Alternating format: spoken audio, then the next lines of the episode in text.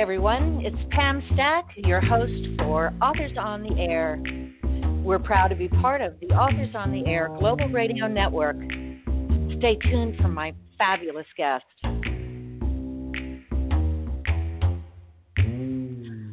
Hi, everyone. Welcome back to Authors on the Air. I'm so glad you're with me today.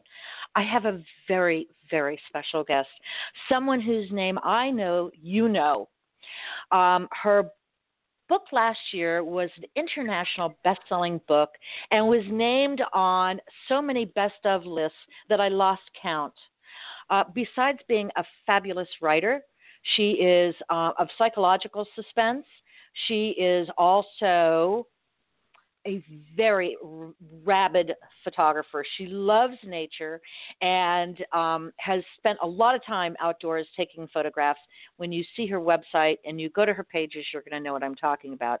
She's also the co founder of the online writers community called Backspace and organized the Backspace Writers Conferences in New York and Salt Cay Writers Retreat held on a private island in the Bahamas, which is really cool. Um, she sat as managing edit- editor for ITW's The Big Thrill and was on the board of directors as vice president technology. My very special guest today is Karen Dionne, the author of The Marsh, Marsh King's Daughter and The Wicked Sister. Karen, welcome to Authors on the Air.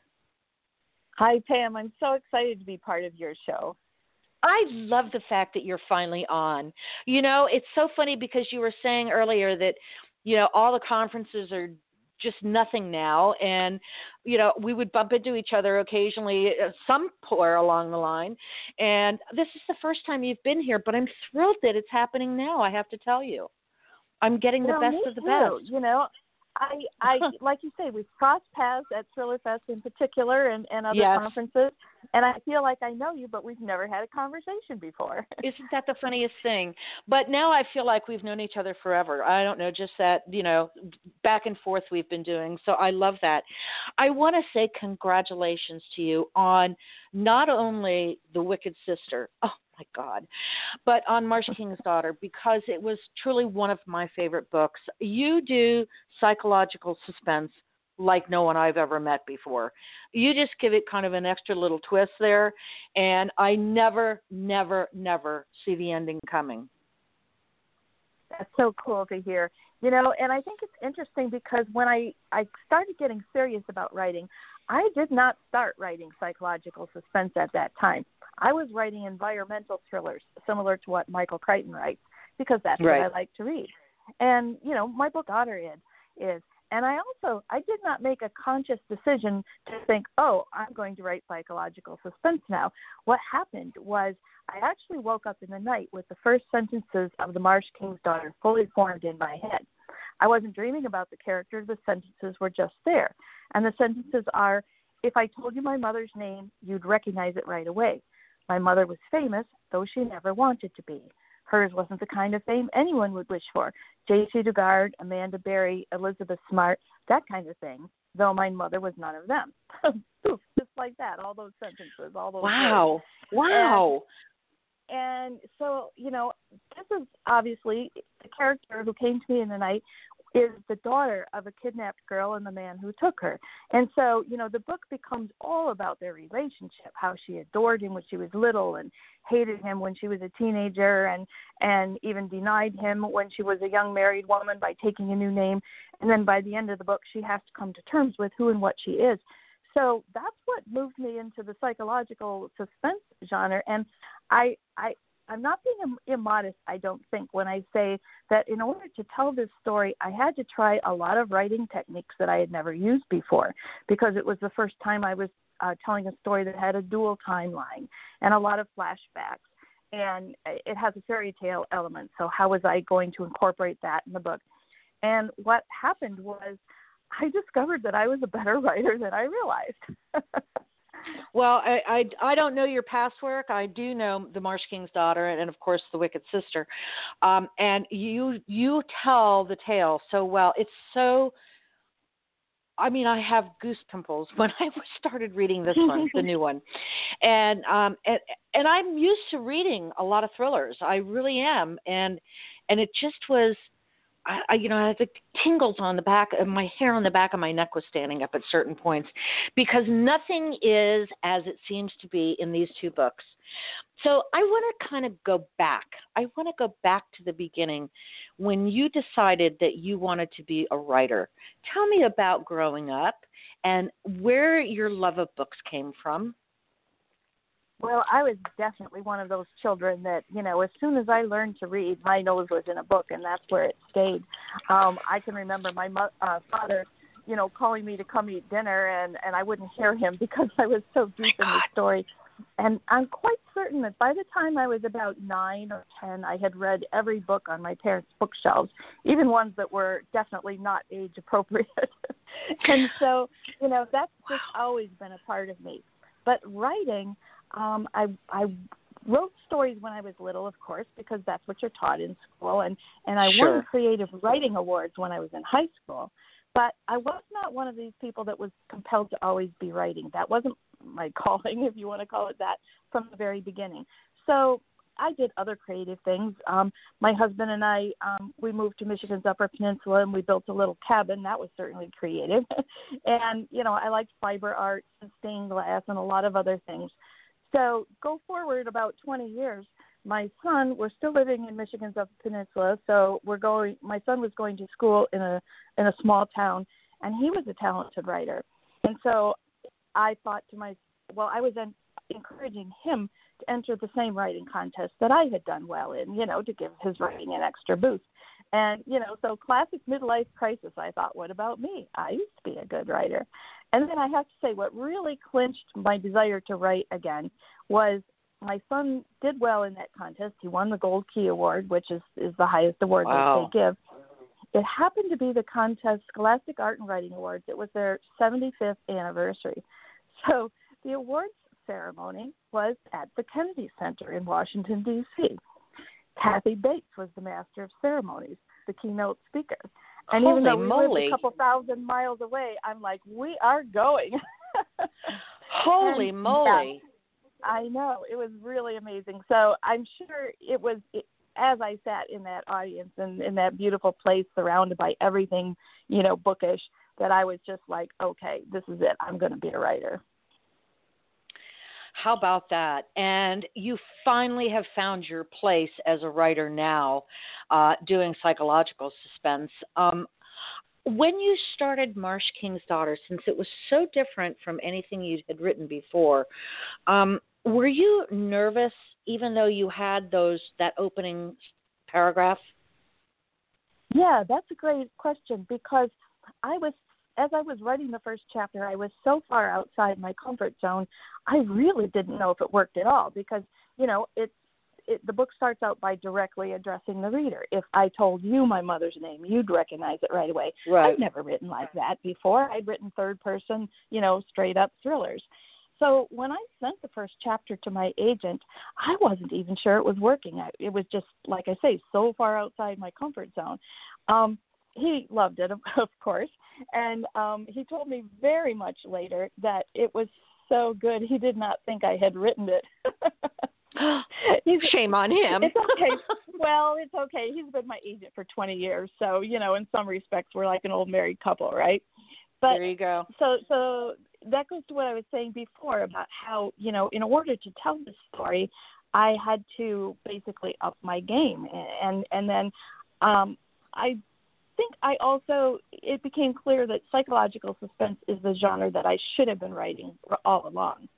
So that's a big part of what I try to encourage writers now is if they're not getting the results that they want, maybe they're querying for a you know looking for an agent and and nobody's biting or maybe they're published with a smaller publisher and they want to step up don't be afraid to change up what you're doing because you know that's just because you started writing a certain way doesn't mean that that's where your strength lies. Speaking of, I want to let everybody who's listening know that if you want to call in and say hi to Karen, you can. The number is 347 633 9609. I'll say it again. Um, one of you will win um, a hardcover copy of Karen's new book, The Wicked Sister. The number is 347 633 9609. Karen, you know, um, when you finished Marsh King's Daughter, did you feel like it was a darn good book? yes, I did. Um, actually, the process of of starting to write it.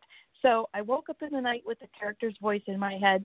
The next morning, I wrote some more paragraphs in her voice, exploring more who she was. Uh, a couple days go by, the character is still speaking to me. So I I found the story structure by by pulling my childhood fairy tale books off the shelf because I, I was aware of some books that do this because I didn't know what was going to happen to the character. I had the the character, the setting, but where was the story? And so as I was paging through my fairy tales books, and I found the fairy tale by Hans Christian Andersen, The Marsh King's Daughter, the parallels to the character who had already come to me in the night were so striking. I, I did. I knew from that moment that this book could be something special. So normally I wrote part time and I helped my husband in uh, our furniture upholstery shop. That's how we made our mm-hmm. living at that time. Mm-hmm. And instead of helping him, I wrote full time on The Marsh King's Daughter for a year. So basically, I was writing on spec, but I knew that this could be the one. I did not expect the reception, though. I mean, you would have to take all of my previous publishing experience, combine it, and supersize it to equal what's happened for The Marsh King's Daughter. Pam, yeah, I'm still pinching myself. I think it's wonderful. I really do because you found your your spot. You found your writer's spot. Um, you, you know you know where you belong now, and it, that must be like coming home for you. Yeah, yeah, and and um, it's it's a very interesting mindset because you know as all these wonderful things were happening for the book, you you listed some of them uh, the Marsh King's Daughter sold at auction in, in the United States. Um, it was a 12 way auction, meaning 12 publishers wanted to buy the book. And um, immediately after it sold in a seven way auction in the UK, a five way auction in Germany, a three way auction in Korea, for a record amount in Poland. Uh, all this happened in the space of a few weeks. So it really felt surreal. It felt like all of this was happening to someone else and not me. So it did take me a little while to kind of settle into that new place, if that makes sense. It um, does. So, so you know, writing the Wicked Sister in some ways was a challenge because I felt like I had set the bar very high for myself. I, yes, I was just thinking that you did set the bar very high, but isn't it wonderful to write up and over that bar? I mean, that must be very gratifying for you as a writer. I I I'm just agog to hear you say that because um yeah you know obviously i i love rachel's story i love the wicked sister and especially yes. love that it's told in two voices so you know we have rachel in the present and her mother jenny in the past and i think those two stories intertwined are what make the book in my mind that's what makes it special Oh, there's there's no doubt. Um, I don't think you could have told this story any other way, and had it have the impact that it does. So, for those who are listening now, um, would you please give the synopsis of this book of The Wicked Sister so that listeners will know exactly what we're talking about? This is Karen's second big book. And um, she's published by Putnam, a great company. They're loads of fun to work with. So, and I'm thrilled that you're with them. Tell listeners about The Wicked Sister, please. Sure. So, like The Marsh King's Daughter, it's set in Michigan's Upper Peninsula wilderness. And it tells the story of Rachel Cunningham, who, for her early years, she grew up in a beautiful log cabin on 4,000 pristine acres of wilderness. And when I say a beautiful log cabin, I'm talking completely over the top, you know, two story, mm-hmm. copper roof, stained glass windows, you know, Tiffany mm-hmm. lamps. Um, mm-hmm. Her father, her great great grandfather built this as a hunting lodge, and so it's been in the family for generations. And her parents are wildlife biologists, so they study the the wildlife that's on the property. Her father studies amphibians, her mother studies black bears. So Rachel grows up following her parents around on the woods, you know, on their rounds, and she develops such a strong love of the natural world and for all living creatures that even as an adult, she believes that she can communicate with insects and animals on a deeper, almost a spiritual level. Um, yeah, especially the black bears that her mother studies. Not sure if I mentioned that. Black bears featured largely mm-hmm. in the mm-hmm. book. So, but the book does not start with Rachel, you know, happily following her mother around in the woods. Instead, she's in a mental hospital. And she's been there for 15 years, essentially by her own choice, because she believes that she is responsible for the terrible shooting accident that took both her parents' lives when she was 11. Um, then she finds out fairly early on in the novel that there's strong reason to believe that she did not do this terrible thing. So she goes back to her childhood home where her aunt and her sister are still living to try to get answers. So that's that's the gist of the Wicked Sister. It it was just just mind blowing. The way that this book unfolded, um, her story is so compelling, and I immediately felt so much compassion, so much empathy for her because she had isolated herself all these years, thinking that she'd done this horrible thing, even though it was considered an accident. It, it just was a, a very, very compelling read, I have to tell you. Well, thank you. And Rachel's half of the story was inspired by something that happened in real life. Many years ago, I read a uh, news item about a little boy, a toddler really, who was sitting behind his mother in the car, strapped into his car seat, and he found a handgun in her purse. It was loaded, and he shot and killed her through the seat. And it just always stuck with me because I thought, well, obviously it's, it's it's horrific and terrible, but I thought to myself, one day that little boy is going to grow up, and he is inevitably going to find out what he did, you know, when he was a toddler. And if I was that person, how would that change my mind? You know, oh my, gosh, yeah. Absolutely. You know, you go from thinking you're you're a pretty good person to, you know, I did this terrible thing. So I did a lot of research too, you know, on on what the after effects are like of a person who has, you know, accidentally taken someone else's life. And obviously, as as you would imagine, people never get over it. They learn how to deal with it, perhaps, but but you can never undo that thing. And that's right. those are the questions that I wanted to explore with with Rachel and the Wicked Sister. When you before you started writing this, did you have any dreams about this book? No, I didn't. Although I tried sleeping a lot. well, the reason I ask is because you're not the first writer to tell me that uh, a lot of stories form in your dreams, eh, which I, I am always fascinated by. Because if I have dreams, I don't remember them, or I'll wake up and then go back to sleep and they're they're gone, long gone. I never even think about it. I I suppose I dream. I just don't remember any of them or make a you know a conscious effort to do that. So um, I was just curious if if that was something that uh, you know came to you in that way. It's it's an interesting thought though. Um, yeah, it so was a rare you, thing when it happened for the Marsh King's daughter. Most of my but, dreams are pretty ridiculous and would never make a book. well, I, I bet you know you'd be surprised though what people are willing to read, right? um, well, you know, maybe that was your signal that it was your time to change. Your dream about the Marsh King's daughter uh, was your trigger to change the way you write and the way you think about your writing and all. Are you confident when you write now? When you wrote The Wicked Sister, were you confident that you were telling the story that you really wanted to tell? Yes, it, that's a really interesting question because um, I think a writer has to feel that way because it's such a long process. Number one, it takes a year or more mm-hmm. to write a novel, and and your story has to engage you personally. You know, you have to want to tell this this character's story, and so I, I think that confidence that you are telling the story the way it needs to be told told is an essential part because otherwise I don't think it would be possible to go forward. You just sort of flail around and try this and try that. Um, for me, what what gave additional meaning to Rachel's half of the story is telling the other half of the book in her mother's voice.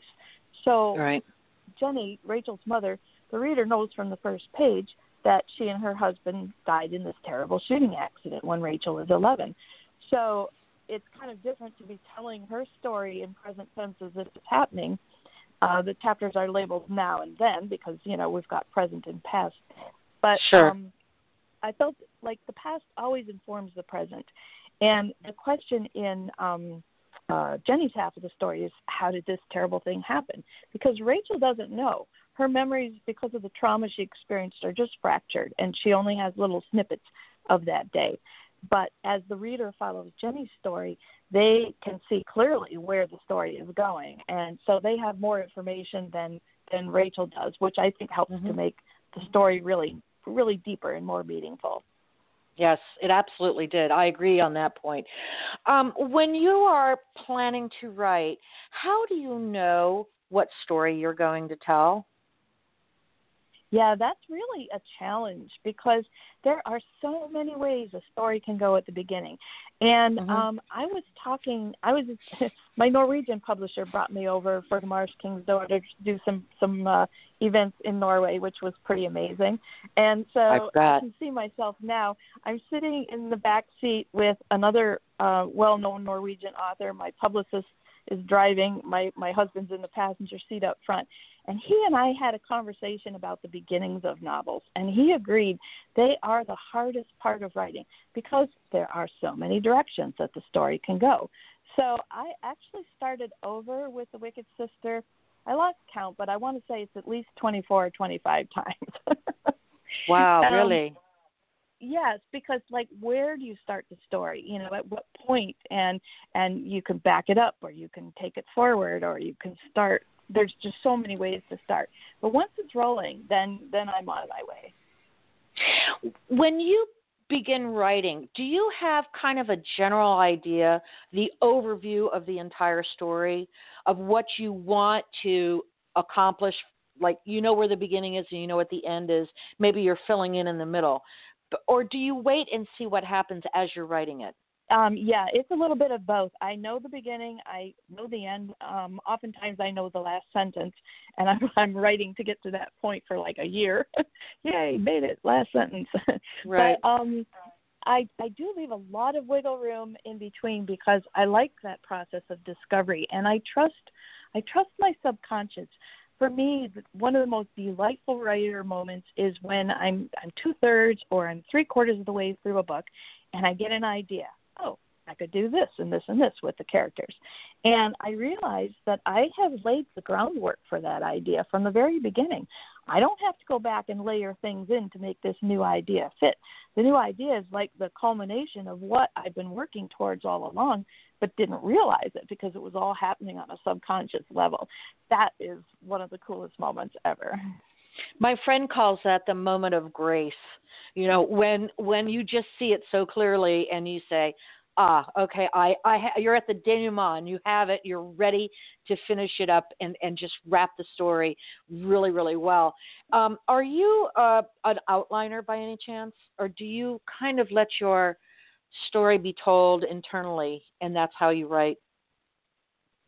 I do rely on an outline, but it's not very extensive. It's only maybe eight to ten pages. I've I've heard of authors with sixty page outlines, and I've heard of authors who write with none at all. Um, so mine is is just a very very it's it's like a a roadmap where you don't see all the little side roads. You just see the main highway. Sure. Right. Right. you know, right. and that keeps me on the path. But I'm more than welcome to to take a little side road when it looks interesting to me. That's as it should be. It's kind of like taking a car trip.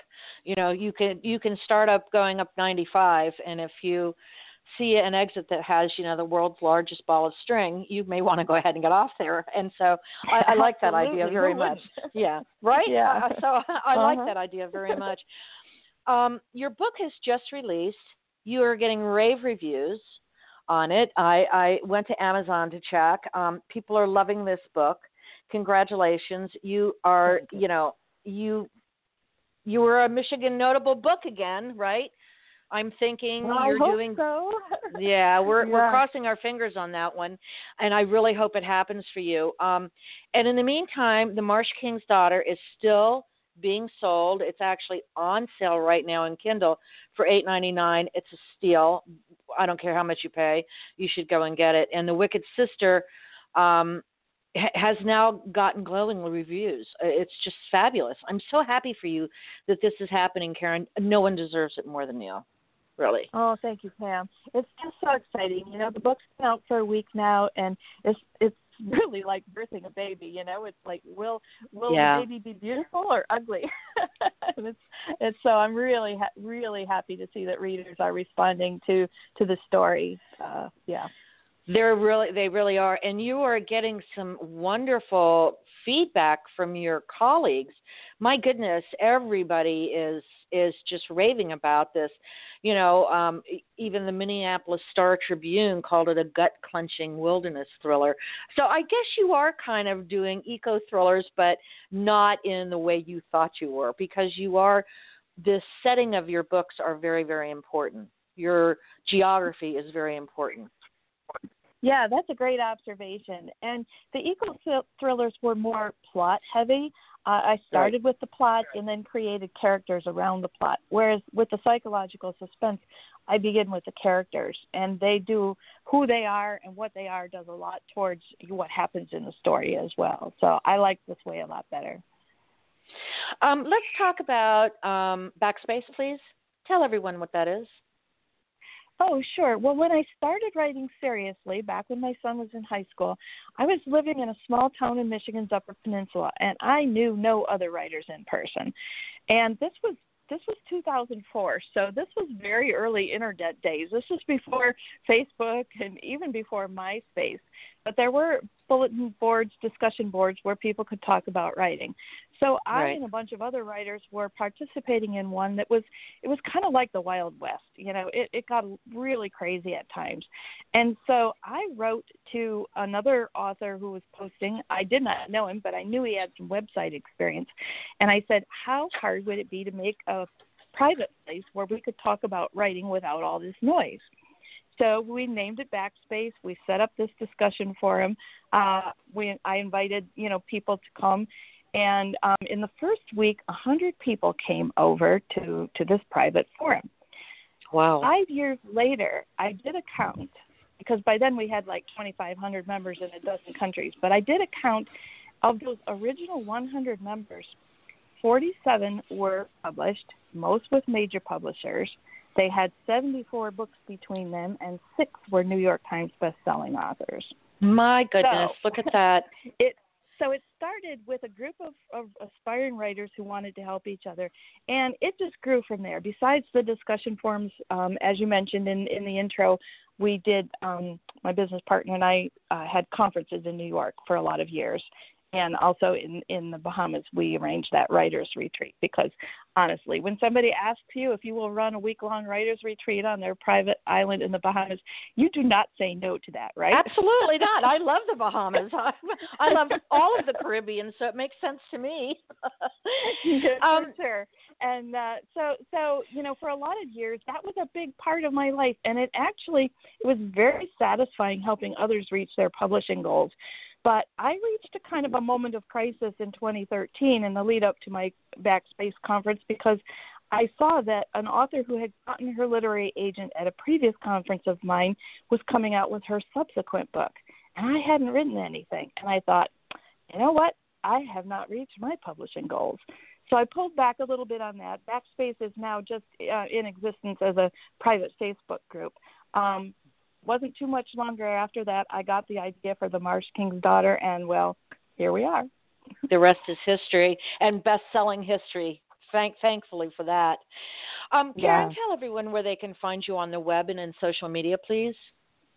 Oh, sure. So my website is karen-dionne.com. And then um, on Facebook, it's Karen Dionne Author. I'm pretty sure that's yeah, that's where I am on Instagram too. Twitter, it's just Karen Dionne. It's a bit of a mix, but all of the links are on my website. So all you really have to remember is Karen-Dionne.com for my website.